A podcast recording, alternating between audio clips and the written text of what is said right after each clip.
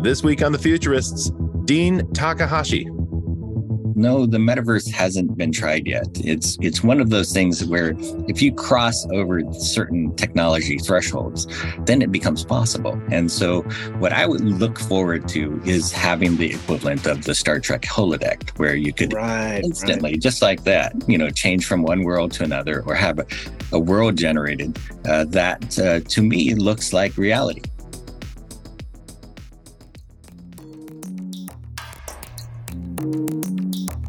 Welcome back to The Futurists, the show where we talk to the people who are inventing, discovering, and writing about the future. And this week, we're going to look into the future of games with a good friend, a longtime friend, and colleague of mine. But before we do that, Brett, welcome to the show. Good to see you. You're a Hey, traveling hey. man. Where are you coming from this week? yeah, week? I'm Brett? on the road. I'm in Budapest, Hungary, sitting on the Danube River right now. So that's pretty cool. that sounds pretty nice. And uh, I would imagine it's pretty chilly there at this time of year. Yeah, it, so it was freezing, you know, it was like uh, in, in US terms, like 32, 33 degrees, but, um, you know, one degree Celsius. So I had to go out and buy myself a jacket because coming from Bangkok, I wasn't wasn't really prepared. Not ready for the cold weather. Uh, it's a shock to the system when you come from a place that's typically 85 degrees. Well, we should probably start off with some news. Uh, you got a couple news items for us this week? Ready for the news from the future? So, two that I picked up on is um, first is a report that came out on January 23rd. Um, so it's just last week, uh, um, you know, in, as, as per time of the recording, um, from ITIF, which is the Information Technology and Innovation Foundation, and it's got a really controversial title. This report: "Wake Up, America." China is overtaking the United States in innovation uh, capacity. And, you know, we hear it often, um, you know, Americans talking about that, that China just copies the US.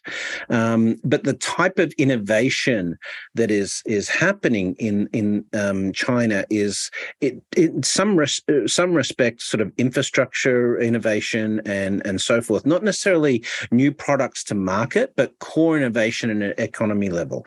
So by 2020, China's innovation and advanced industry capabilities increased to roughly 75% of the US, um, but they are set to overtake the US uh, over the next couple of years. And as we've talked about, um, you know, particularly in respect to things like patents and uh, other things, um, you know, they've made um, substantial progress. But in terms of innovation indicators um, or innovation capacity, um, this report uh, clearly shows that uh, um, you know China is going to surpass the US, and this comes back to the conversation we've had on the show numerous times. The other piece of news is um, from a professor of genetics and a co-director of the Paul F. Glenn Center of Biology and Aging Research at the Harvard Medical School.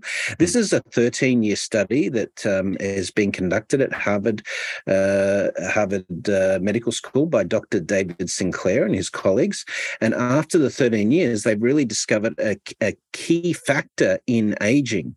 You know, we had, uh, of course, Aubrey de Grey on the show a couple Yeah. of weeks ago, um, talking about um, cell senescence and um, you know, uh, you know, the zombie cells and all of those things. But it turns out um, it's the loss of epigenetic information um, uh, passing from you know cell uh, uh, cells to new cells that really creates this deterioration in all of these areas of aging that we talk about such as telomere lengths and cell, cell reproduction errors and the zombie cells and so forth. And that by improving that transmission of uh, dna epigenetic information from one cell to the other we can reverse aging. So they've been able to dial up and dial down um, you know cellular aging. It's a really it's a massive um, uh, you know a piece of advanced research in, in respect to overall aging that's going to it's taking us in a in a particular direction in terms of reversing aging so you Yeah, know um, aubrey de grey was talking about 2036 as a s- uh, sort of escape velocity but it, it may be that you know this this is uh, represent a real milestone earlier than that Well, that's pretty good progress. It makes good sense, right? As cells copy each other, we know that there's there are defects, right? The telomeres break and wear out and so forth. Uh, so the idea that that you can uh, make a better copy, more accurate copy, should suggest that you Exactly. probably uh, extend lifespan. Although that sounds easy the way I say it, I'm sure it's quite a challenge. Uh, I've got one piece for you today, one news item that I Sure. caught my eye this week, which I thought was kind of an interesting and funny story. It's um, it's about food. It's about the future of food, and it follows some of the conversations we've recently had. Um, but this time, it's about making food from air. So it turns out that there's a a, um, a fungal microbe that was discovered by NASA-funded scientists in Yellowstone Park. It was found in an acidic hot spring in Yellowstone, and um, this particular fungus can process air to yield a protein. Uh, that might not sound particularly appealing, but apparently there are a couple companies, Nature's Fynd and another firm in Finland called Solar Foods, and they're they've harnessed this particular uh, fungus to generate protein, and it comes in the form of uh, a cream cheese. Get that, a fungal cream cheese that some people compare to mascarpone. So it's like, oh, that sounds delicious, maybe, um, or a hazelnut praline mousse. That sounds like it could be a good dessert Wow. and many other forms, of course. So it's a protein, you can do it. Why that's important for the future is uh, that about half of Earth's arable land is already cultivated. And I was surprised to learn that about a third of human human caused uh, gr- greenhouse gases are coming from the agricultural sector. If you think about uh, raising animals and so forth for for food, uh, there's a that's a big source of greenhouse Cow, gas. cow farts, basically. Yeah, that's really it. So we're uh, we're going to switch at some point to fungal produced food generated from air, and that'll spare us the cow farts.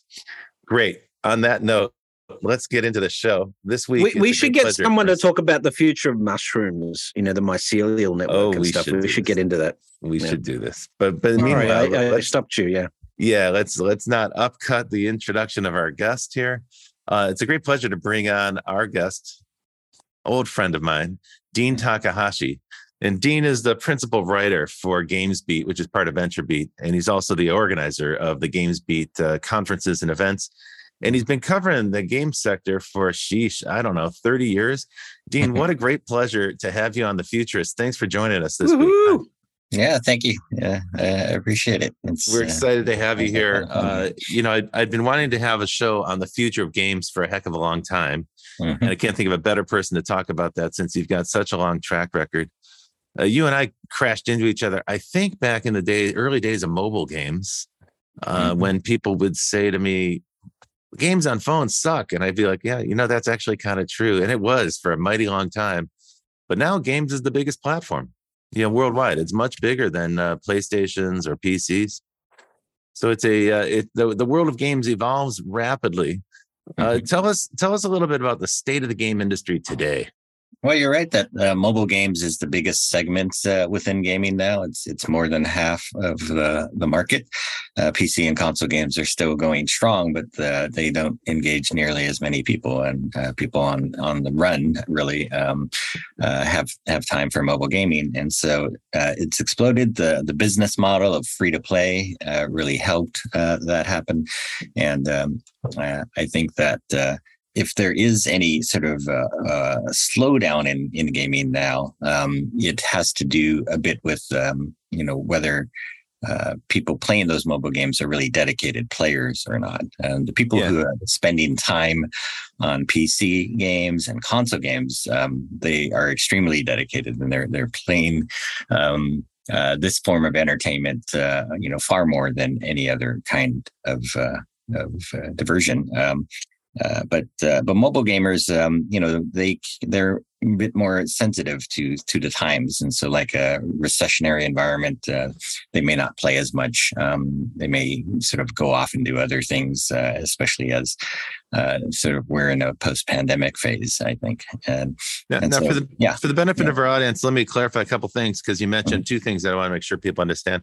The 1st one's the distinction between core gamers and casual gamers, and that's the Mhm. distinction you're talking about when we talk about people playing on a phone. Mhm. Anybody who's serious about playing games is probably going to have a gaming rig at home uh, that's set up with the proper chair and so forth. Like my friend Brett, who when he Mhm. back when he's in home base Mhm. is a dedicated Oh, gamer. I'm a serious gamer, dude. That's I've got like a, a eight eight thousand dollar gaming PC, massive Nice. widescreen. Yeah, I'm I'm Spoken like a I've been true a gamer for uh, you know I've been a gamer since uh, com- PC based gamer since I was right. 13. And then there's the casual gamers, and that's the folks who play on on their phones, and they're not necessarily going to buy dedicated equipment, uh, but they play on the device they happen to have. And these days, mobile phones are pretty good. You know, the power of mm-hmm. that phone keeps improving, so it's basically a supercomputer in your pocket, and it's connected to a fairly fast network. So the things that might have previously been a bottleneck that made mobile games pretty terrible back in the day those problems have been solved. And so now we have a pretty decent game machine in our pocket. That's a field that's been absolutely booming with downloadable apps for the last 10 years. And there's a lot of innovation there. One of the innovations you mentioned mm-hmm. is free to play. Free to play is where you get the game for free and you decide when to pay. That's a kind of a novel concept. When I started in the games industry, we sold shrink wrap boxes with shiny discs inside of them. And there we mm-hmm. charge you a stiff 45 bucks up front. If you didn't like the game, it was just like a movie theater, like tough luck, Charlie. You bought the box. You, you bought the bought the game, you open the box, you can't bring it back. Um, these days, players get to download the game and play as much as they like. And it is kind of nuts. You can play 55 levels of Candy Crush before you pay. Hmm. But woe to you if you pay, because the minute you pay, that game changes. Tell us a little oh, bit about free to play, because I know it's controversial. Some game designers dislike it intensely. Mm-hmm. Yeah, uh, the the the notion of free to play, more, like more than a decade uh, ago, you know, it started with Nexon um, uh, trying to figure out a way to get around the problem of uh, piracy in the game industry. Uh, everybody was, especially in Asia, you know, they're they were just really copying games and, and never paying for them. Um, but they they did figure out that uh, if if you're delivering value for people, let them try it out for free. They get uh, they get addicted to it and then they just uh, say hey i'm gonna i'm, I'm gonna uh, pay for something in this game that i'm enjoying so much. And you know it might be five bucks but it, it might be a thousand bucks as well. There was no cap on how much could be paid. And so the people who who spent this money and played a whole lot, they became what were called whales. And uh, uh, you know, maybe even just two percent of the players were were doing this, deciding to pay. Uh, but they they could basically finance, you know, the the rest of the community uh, getting the game for free uh, because uh, they there was no there's no cap on how much these people could could pay. Uh, so definitely, uh, you know, uh, created a new alternative uh, point of entry into games. And then once you once you go through that sort of uh, that looking glass, you're you're, ne- you're never going back, and so then your your gaming habits just uh, just keep on growing at, at that point.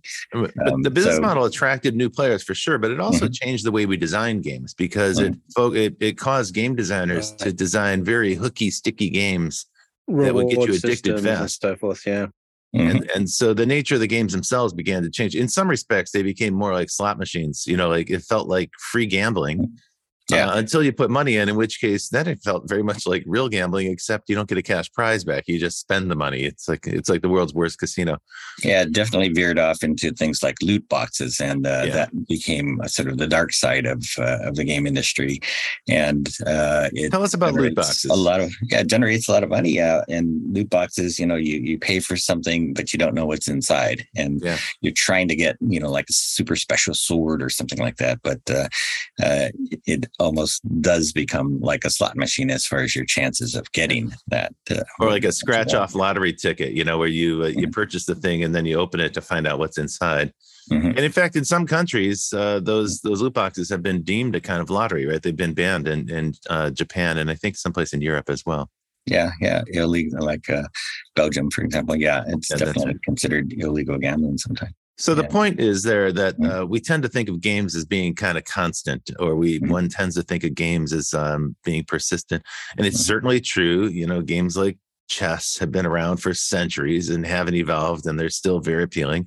Mm-hmm. Um, but in the world of uh, of video games, there's just mm-hmm. tremendous amounts of change. I'd say of all the media types, games is the one that changes the most. It's the most uh, influenced by the technology it's the most influenced by the network because gamers require, you know, really milliseconds uh, response times in order for the game to be plausible. It's mm-hmm. also where the developers, uh, the people who create the games, are willing to test out technology. I wouldn't say that that's true of other kinds of entertainment. Uh, you know, one could say musicians use technology, and they do. They experiment with it. Uh, the motion picture business is tend, tends to be technology resistant until there's like a proven breakthrough that'll give them an advantage. But in the game industry, you've got coders that are testing systems that often aren't even documented. You know, they're at the very cutting mm-hmm. edge of the technology. Mm-hmm. I consider them to be, I consider game developers like the test pilots for new technology. That's one of the reasons why it's such an interesting subject. Mm-hmm.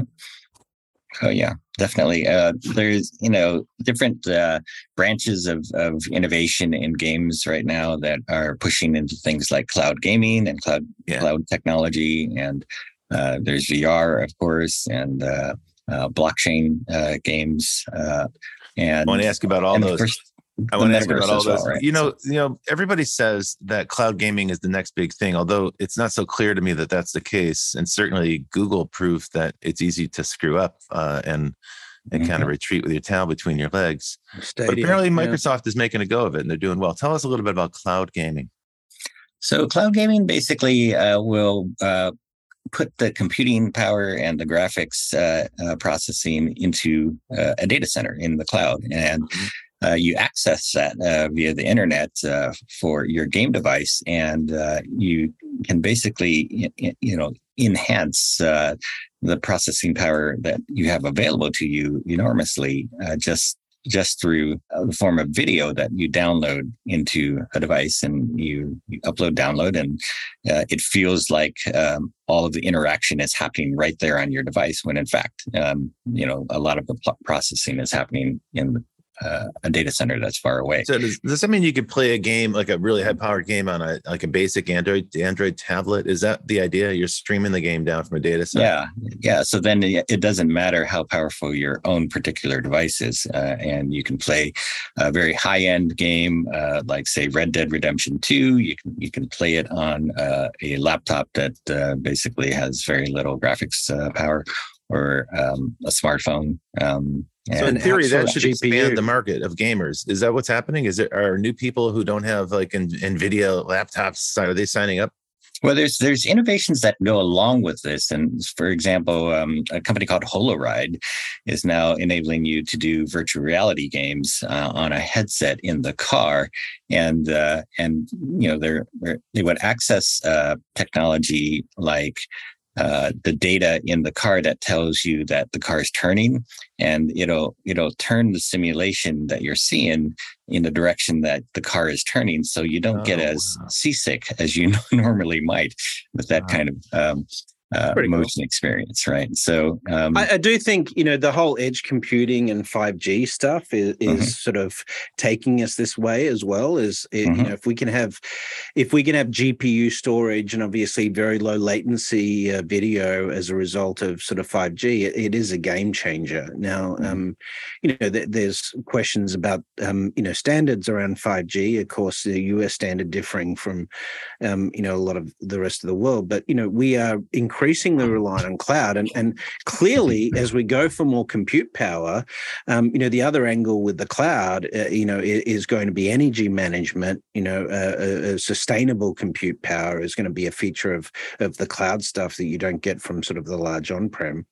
But mm-hmm. um, you know, I, I like you know, look at some of the gaming systems that we've already got, like Roblox and Minecraft and stuff like this. The, these these are essentially cloud native platforms, right?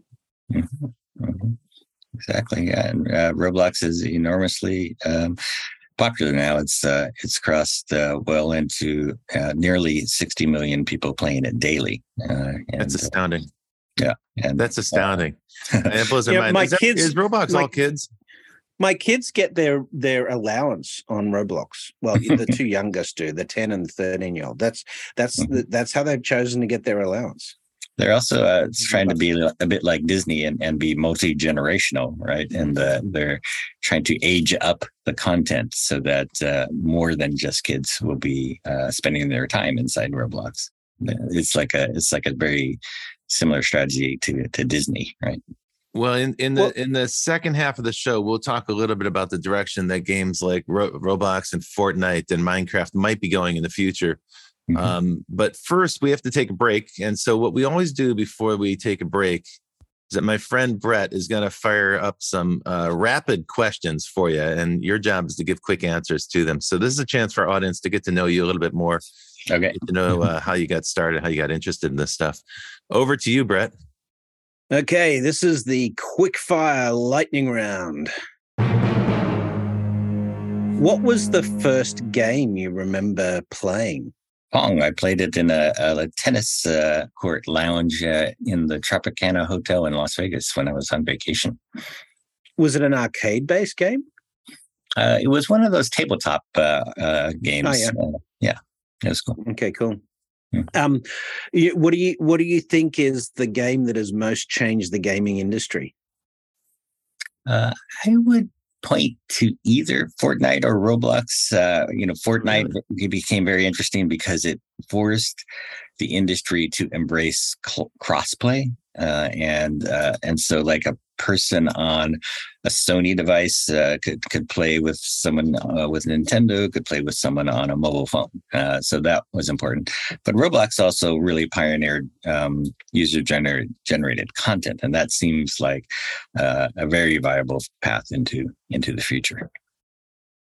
Uh, now, um, this this could go either way, but you know, uh, can you give me the name of a futurist, an entrepreneur, or a game developer that has influenced you personally, and why?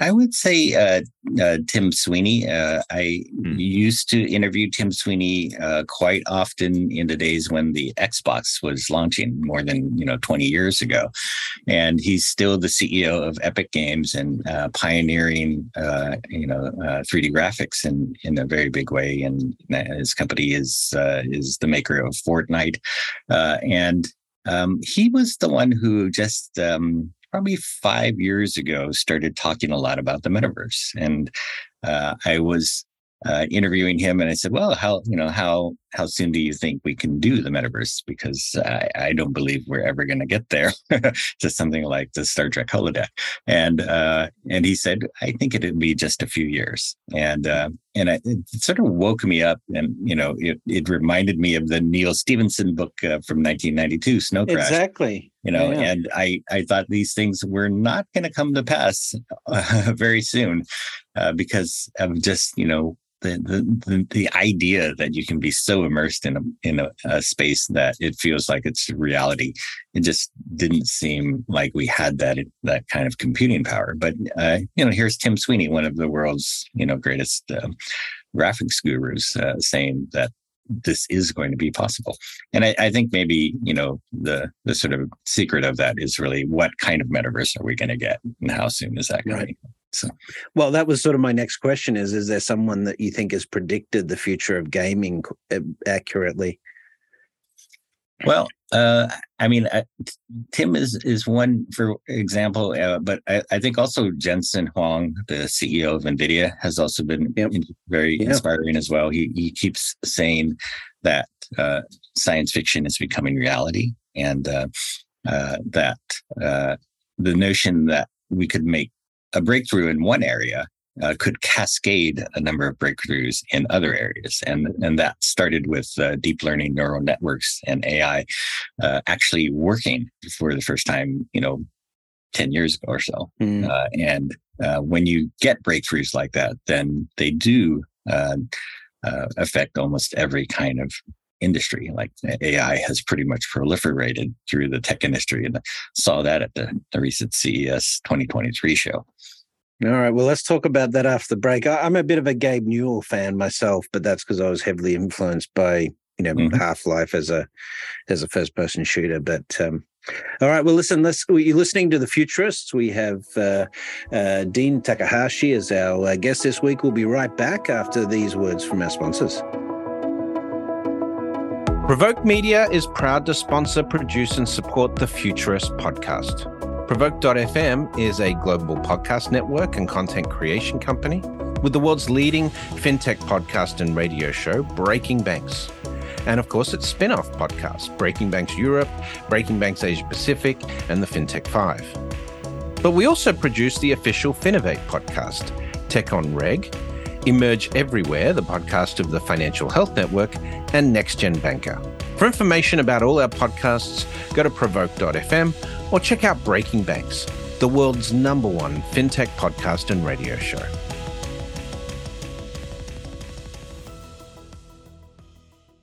Okay, we're back. It's the second half of the show. It is the Futurists with my friend Brett King, me, Rob hey, hey. And our guest Dean Takahashi of GamesBeat. Hey, Dean, we're we're just getting into the good stuff now. Uh, so, mm-hmm. of course, there's all these topics we want to jump into: things about the metaverse, the use of artificial intelligence, the idea of persistent world games that might start to extend into the world through things like augmented reality or mixed reality. Mm-hmm. So, um, let's take these concepts one by one and break them down. Mm-hmm. Uh, there was a lot of hype at CES this year about gear, and in particular, there were a couple new devices that showed up, uh, new uh, head-mounted displays for mm-hmm. augmented reality or for virtual reality.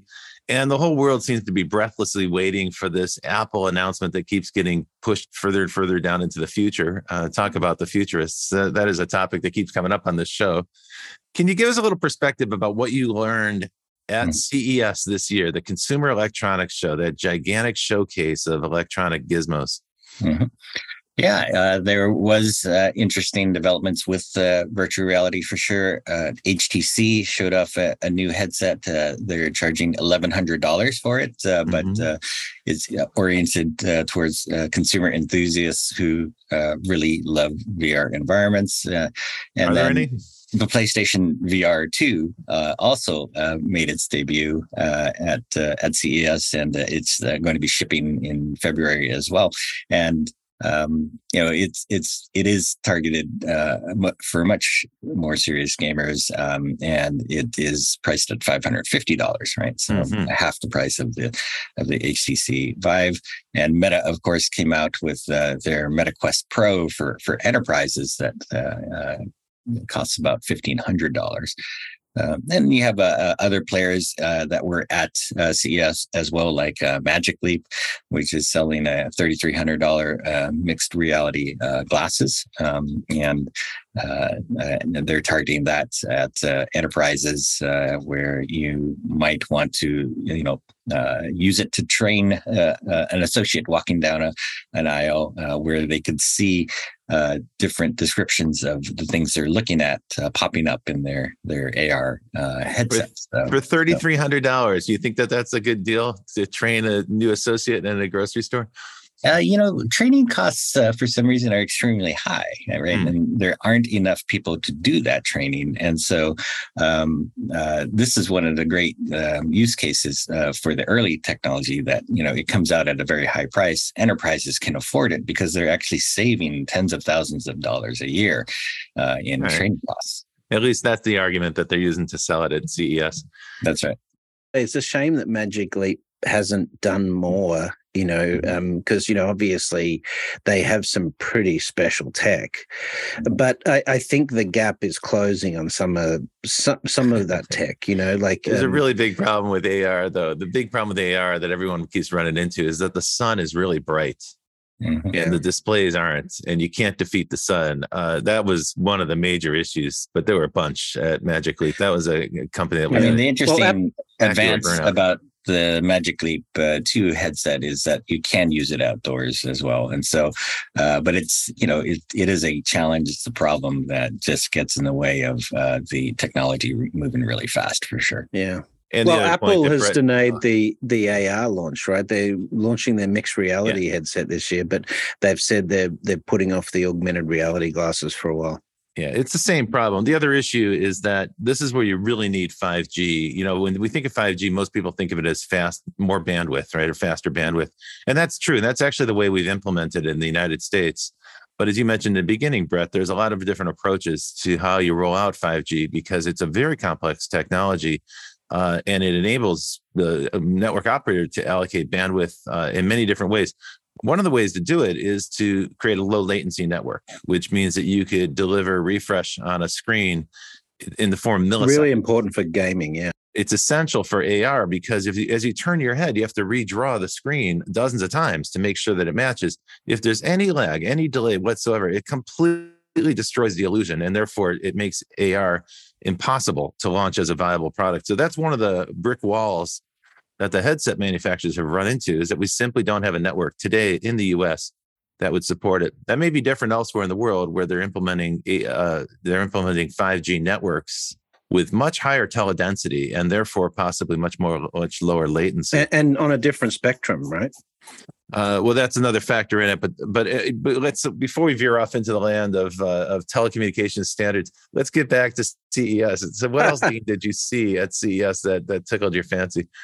Well, there definitely was a lot of influence from generative AI, um, which uh, has sort of you know taken the the whole uh, tech world by by storm. Uh, even Google is worried about uh, the effect this might have on uh, people using search. Right? You're talking about things like generative pre-trained transformers, what we know as GPT three or now Chat GPT. Mm-hmm. Yeah, and uh, I wrote about a, a startup today that uh, came out of the CES uh, announcements. Uh, they're they're getting their um, their app onto uh, LG TVs uh, because LG wants to position itself as a, a metaverse leader as well, and. Uh, what what this does is it it lets you just engage with an app. Um, it's coming in via the cloud into the TV, and then you just uh, type in a text prompt and then it generates a world a world using what you typed in. Like if you i want a game i want a multiplayer game with chickens fighting each other. Um, oh it'll it'll generate that. Is it any good? You start it, playing does it, it look good or is minutes, it terrible? right? yeah. It could be terrible for sure uh, and it could be disposable right? Uh, but the the thing that the company Oxuman and uh, its Oxuworld uh, app um, they're hoping for is that uh, is that the the the ability for users to create their own games using their own imagination is going to be the hook, right? And that um, oh, I buy that. Yeah, I, I yeah, think yeah, that that's a yeah. big factor. Uh, and I think when we talk about metaverse, we should we should bear in mind that everybody will be a creator in the metaverse. Everybody will create some kind of art. So that's where these uh, automated systems, these AI generative systems, can be quite powerful. Yeah. And, and you know, I mean, what they what they do is they enable people who are lay people, really ordinary people who don't know how to code, yeah. uh, to tap into something like generative AI to, um, you know, create vast amounts of content uh, that they could never otherwise uh, create. And so um, that's that's something that could really sort of um, kickstart uh, user generated content uh, yeah we're going to be we're to be dealing with a flood of user generated ai generated content uh, in the very near future. You know everything from newsletters and social media posts to really bad art some people make great stuff with it. It's just super mm-hmm. impressive to see the people who've got the skills in prompt craft generating mm-hmm. really, really good looking art or really interesting new uh, writing. Mm-hmm. But a lot of it is frankly average. You know, like that's the whole point is it generates kind of the mean. Uh, so well, we're going to be uh, flooded with mediocre I, content. So, so Dean, um, you know, I want to I want to talk to you about sort of general trends here. You know, you, you do have things like Fortnite, which is more community based. But you know, if we look at the big ticket games, the Call of Duties and, and mm. things like this, these games that are, you know, basically produce like Hollywood blockbusters and sort of, you know, in terms of budgets and in terms of revenue that's produced by them, uh, you know, tend to be very similar. Even, you know, they they're you know higher returns than than uh, you know Hollywood movies. They tend to be much more story driven. You know, mm-hmm. you, you know, you're immer- immersed in these storytelling experiences. So, um, you know, it, it, do you think that that's that the sort of world is going to be split between these action, you know, engagement models versus storytelling? Um, you know, and w- where does that put us in terms of the metaverse? Do we sort of see, you know, playable movies coming in the future mm-hmm. that you know um, that you can play a character? Like, think of what that what's happened with The Last of Us recently. You know, mm-hmm. amazing yeah. new TV series. Um, you know, the, the lines are blurring between games and and storytelling in in, in that way. Where, where do you think this is taking us? I, think we're going to have some very strong genres uh, within gaming that are going in very different directions. Like user generated content is only going to get stronger, and the storytelling really isn't there. But it's it's your story, and that's what's appealing to uh, so many people. Uh, whereas the really high end movie like uh, storytelling, like you see in The Last of Us, um, uh, you know, we've gotten to an interesting stage where video games can do that, and uh, they can be the lead uh, storytelling um, uh, concept uh, that can go across a lot of different media.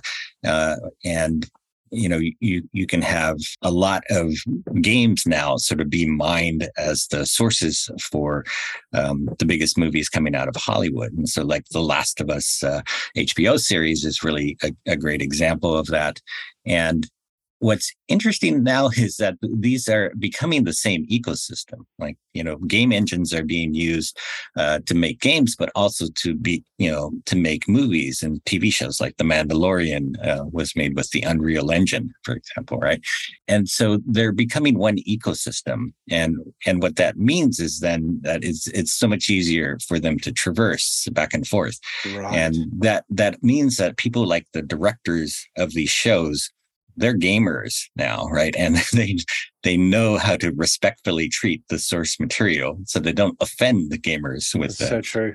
the craziest uh, kind of uh, movie antics, right? Uh, so uh, I, I, think um, that's that's definitely a trend that's only going to get stronger, and it's going to strengthen gaming culture uh, in the mainstream, right? It's it's going to mean that uh, everybody's going to know what the popular games are because they they embrace the popular shows. And so people who aren't gamers they become aware of things like league of legends and arcane uh, because of a, a, great netflix television show. Mm-hmm. yeah the success of those shows is clearly going to turn the motion the, the motion picture industry is going to start to look at games as uh, the place where the concepts are developed Mm-hmm. You know, mm-hmm. to make a successful film and even a streaming series now, you need to have a built-in audience. That's why we see so much franchise work yeah, and so many things that are derived from famous old science fiction and fantasy stories uh, that have been around for years and years. But we've we've kind of um, mined that out. That vein has been mined out, and so now they're looking for new franchises. Mm-hmm. And the mm-hmm. gaming industry does that. Partly it's because persistent games, uh, games mm-hmm. like Fortnite and Roblox and Minecraft, games that are always there. You know, they're always available. You can play them as long as you you, can play until you drop, and there'll still be players out there continuing to play on after you go to bed.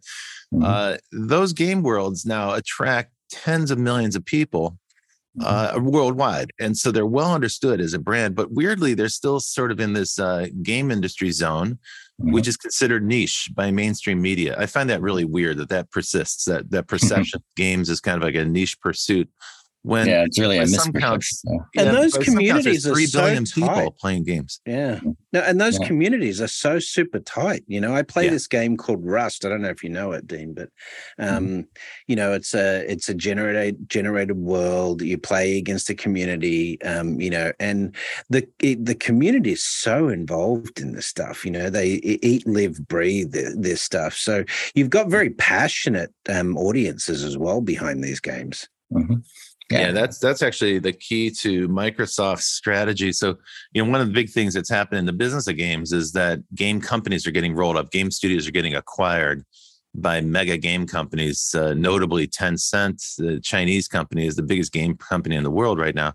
In response to that, Microsoft's been buying up game companies, and their approach to me is quite interesting. I'd be happy to hear your perspective on it, Dean. What I'm mm-hmm. interested in is that Microsoft is buying game franchises that have really deep rooted communities to the point mm-hmm. that Brett was just making. So games like Elder Scrolls that have been around for a zillion years, but they have this community of passionate mm-hmm. fans. And some people speculate that that's Microsoft's approach to the metaverse, that they're going to build the metaverse one franchise at a time, mm-hmm. starting with communities. They're not focusing on tech. They're not focusing on any kind of like gimmick or play technique or something. What they're focused on is where the people who are going to mm-hmm. contribute to building these worlds and sustaining these franchises I think that's quite a unique unique approach. What's what's your take on that? What's your take on Microsoft as a mm-hmm. game uh, industry roll up?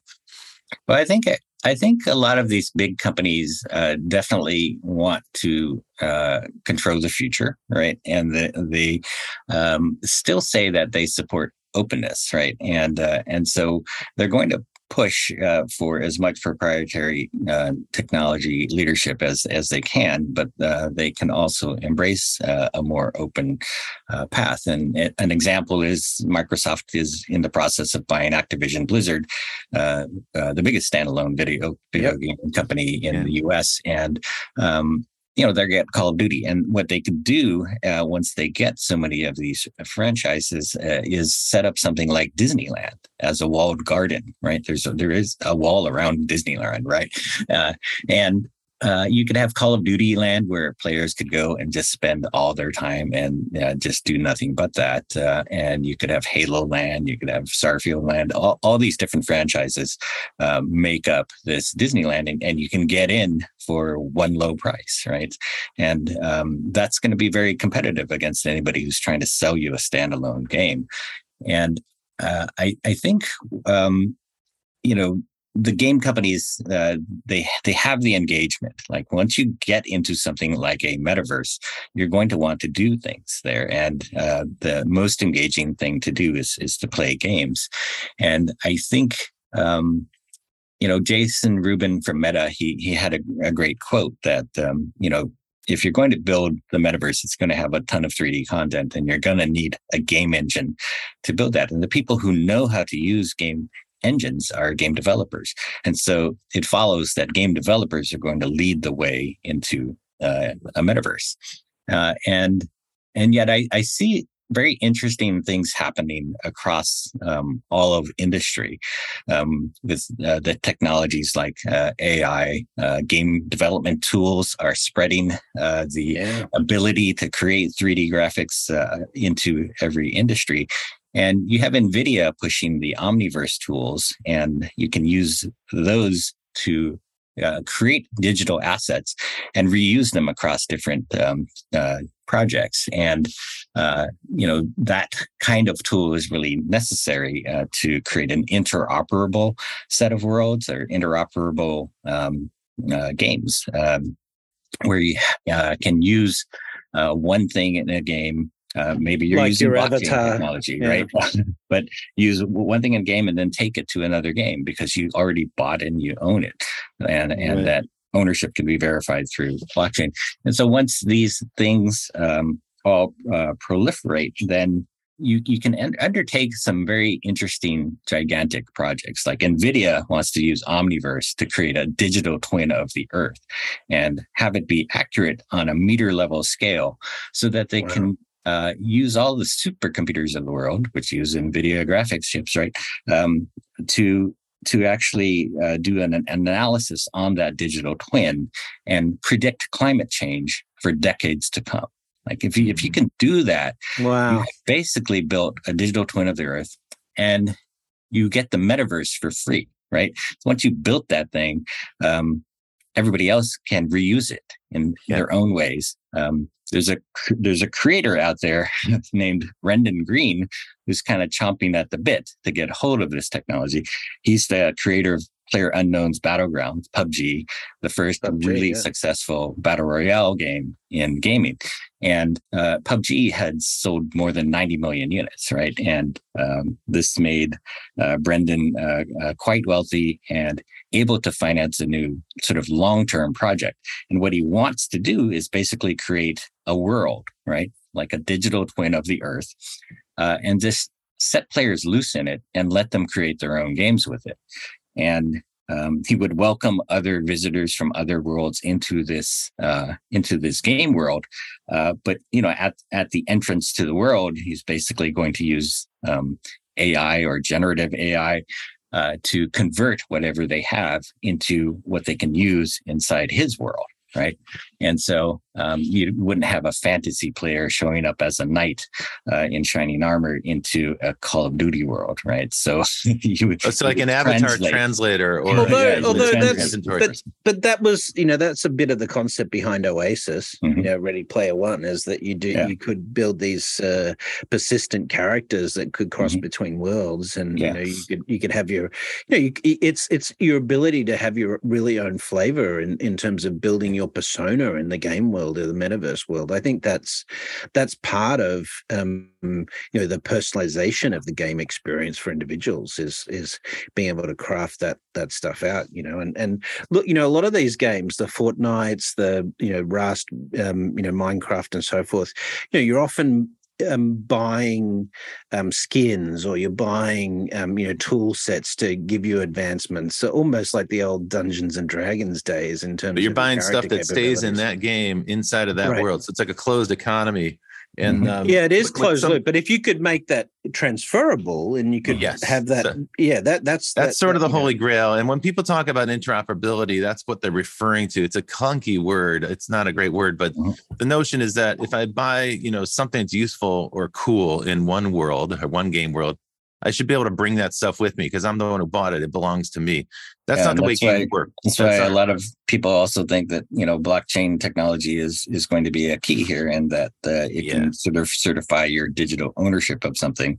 But, and but it can also. I'm a skeptic. You, I'm a huge yeah, skeptic because but it can also. I mean, the point being that it can also let you get around the platform walls the wall yeah garden, no i, I get right? the vision i totally get the vision but uh, anybody who's designed a game before and i've designed a bunch will know that every every implement like that every item that's useful or stylish in a world has a certain point value inside of an rpg system that's pertinent to that particular game you can't just rip that element out you always hear this from people who mm-hmm. don't know what they're talking about. They'll say, "Oh, you can buy a, a, magic sword in one game and use it in another." No, you can't. There's no mm-hmm. such thing. There's no there's no way to transfer that across. But, really is, talking about, but we have something we never had before. We have generative AI. Yeah, yeah. So the idea that you're proposing is that now games uh, like the one that Brendan Greene's thinking about building, this sort of planetary game, uh, would have some sort of AI translator. So something like a, a Midjourney at the mm-hmm. entrance of the game. So you bring all your inventory, mm-hmm. and it says, okay, in this world, there's a there's an equivalent. It's almost like you know the the the place you used to go to do a money exchange when you went from one European country to another. You train you change your Deutschmarks into francs or rubles or whatever. Mm-hmm. This will change your uh, your elements from one game into useful items in another game. That makes sense to me. I could see that. I don't know if mm-hmm. people would agree with the arbitrary uh, the, the the the the switching price there, but nevertheless, that that makes sense. You can like mm-hmm. trade in your gear because mm-hmm. uh, right now people are doing it illegally, right? They create uh, exchanges outside of the games where they can yeah. transfer characters and so forth. I mean, even worse, uh, even worse for gamers. You know, when when these games uh, run out of steam and they shut down, then their investment of 10 years into a character something just yeah. disappears. It's right? gone. That's right. Mm. That's a total waste. Uh, hey, well, well, that was a pretty sweeping answer you gave us a minute ago. You managed to cover things like VR, augmented reality, artificial intelligence, and the metaverse, and you did it all in about five minutes. Wow, that's excellent. Vision. Yeah, that's correct. It's fantastic. So let's let's get real sci-fi then to finish out the show, Dean. So mm-hmm. um, I want you to put on your your gamer hat, and I want you to um, go at 20 or 30 years and and and uh, you know tell us what you think the gaming um, you know a gaming experience or gaming will be like uh, you know mm-hmm. in 20 or 30 years well, I uh, I would give a lot of credit to Matthew Ball for writing the metaverse book, and I think that he gets a lot of things right about like what should a metaverse be. And uh, I I kind of laugh when a lot of people say that, "Hey, we've already tried the metaverse, right? It uh, it came, it went, it didn't work, and it was Second Life, right? And uh, uh, Second Second Life didn't have the graphics fidelity or the um, speedy interaction or the real time nature of of uh, movement uh, uh, to it that you would expect to see. And so when when I hear people say that, I say, no, the metaverse hasn't been tried yet. It's it's one of those things where if you cross over certain uh, technology thresholds, uh, then you then it becomes possible. And so what I would look forward to is having the equivalent of the Star Trek holodeck, where you could right, instantly, right. just like that, you know, change from one world to another or have a, a world generated uh, that uh, to me looks like reality, right? And I can't tell it apart from a simulation and uh, uh or tell it apart from the real world, really. And um, once Which we, could be a simulation. we get to something like that, it feels like then then we're in a, a a world that could be described as a real metaverse, right? Fantastic. Yeah.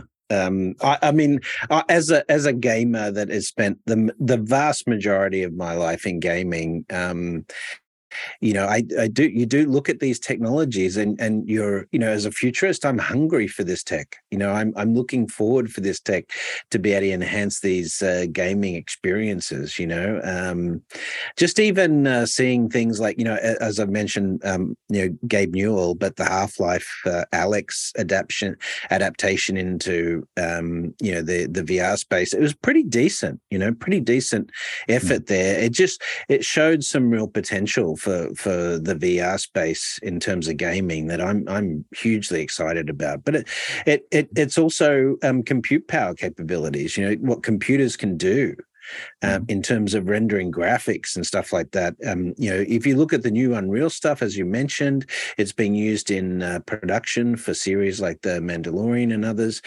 I mean, it, it's get you know this stuff is getting in, indistinguishable from the real world. You know, in, in terms of graphics capabilities, it's it's a pretty exciting time to be alive if you're a gamer, frankly. Mm-hmm. Exactly. Yeah, I agree uh, wholeheartedly. Yeah. So, so what what game what games do you play, Dean, in your spare time? Oh, uh, I I play a lot of shooter games. I, I played Call of Duty Warzone uh, and Warzone Two. Uh, I uh, got into uh, playing that because uh, it was the middle of the pandemic and there was nobody to talk to in real life, uh, you know, and and yet I could get on and uh, uh, get into a, a, a, quad group with uh, a, few friends, and you know we could chat with each other while we were hunting down other other teams in in Warzone two, and Warzone. So uh, so I think I, I, I play. I spent a lot of time doing that. I play each weekend with my son. He lives in Australia, you know, mm-hmm. and, and I'm either in the States or in, in Thailand. And that's how we hang out on the weekends together. We we play in Roblox mostly. Mm-hmm. Um, and yeah, it's uh, it, it, it keeps our relationship really strong actually. So gaming's an important part of uh, mm-hmm. our our uh, our family dynamic actually. Mm-hmm. Yeah, that's wonderful. Well, that's a touching note. Let's uh, let's. It's probably time for us to bring the show to an end. Mm-hmm. Uh, Dean, I want to thank you very much for joining us on the show. You've given us a more interesting and frankly a more fun view of the metaverse than several of other other guests. Uh, people you. talk about metaverse for productivity and work, and it just doesn't sound as much fun as the kind of game focused metaverse that you're talking about. Makes that seem more plausible to me as well. Um, how can people find you on the web? Where's the best way to to find out more about what you're writing and what games you're playing? Uh, I'm uh, DeanTak on Twitter, and uh, Gamesbeat.com is where a lot of my stories are, as well as VentureBeat.com for for tech stories. Um, and uh, and yeah, that's uh, that's uh, what I write for. We also uh, do our GamesBeat Summit events in person every few months. We've got another one coming up May 22nd and 23rd in Los Angeles. Right on. All right. Well, Dean Takahashi, thank you very kindly for joining us on The Futurist this week. Mm-hmm. I want to thank my business partner and colleague, Brett King, who always manages to join no matter where in the world he's globetrotting to mm-hmm. next. Our producer, Kevin Hirschon and Lisbeth Severance, and the rest of the crew at Provoke Media. These are the folks that make the show possible. We thank you very much. And of course, I want to thank the listeners and subscribers to the program who've been listening and building our building support for the show. I've been getting some great feedback recently from people uh, who've been listening. Surprising, I'm getting news from people who are listening closely, and they they find some of the comments contentious, and they love to get into it, and that's really fun to hear about. So please don't hesitate to reach out to us on socials. Uh, we'd be very happy to hear from you there. Uh, and for everyone who's listening, uh, if you do enjoy the show, please don't forget to help other people find it. Uh, the, the, audience has been growing quickly, and that's really gratifying. And it's because people like you are sharing it with their friends. They're sharing it, they're reposting it, they're po- uh, they're giving us five star reviews on all the podcasting platforms, and that really aids discovery and makes it possible for new people to find the show. We appreciate that very, very much. And of course, every week we'll be back with another person who's exploring, inventing, defining, reinventing the future in their own terms. This is the most fun project, and I'm thrilled to share it with you. And Brett, thanks a lot for joining us and making it possible to do this show. Dean, it's always a pleasure no to see you. Mm-hmm. Thanks very much, Rob. Thanks, and, Brett. And we Thank will you. see you in the future. in the future. Well, that's it for the Futurists this week. If you like the show, we sure hope you did. Please subscribe and share it with the people in your community. And don't forget to leave us a five star review. That really helps other people find the show. And you can ping us anytime on Instagram and Twitter at, at Futurist Podcast for the folks that you'd like to see on the show or the questions that you'd like us to ask. Thanks for joining. And as always, we'll see you in the future.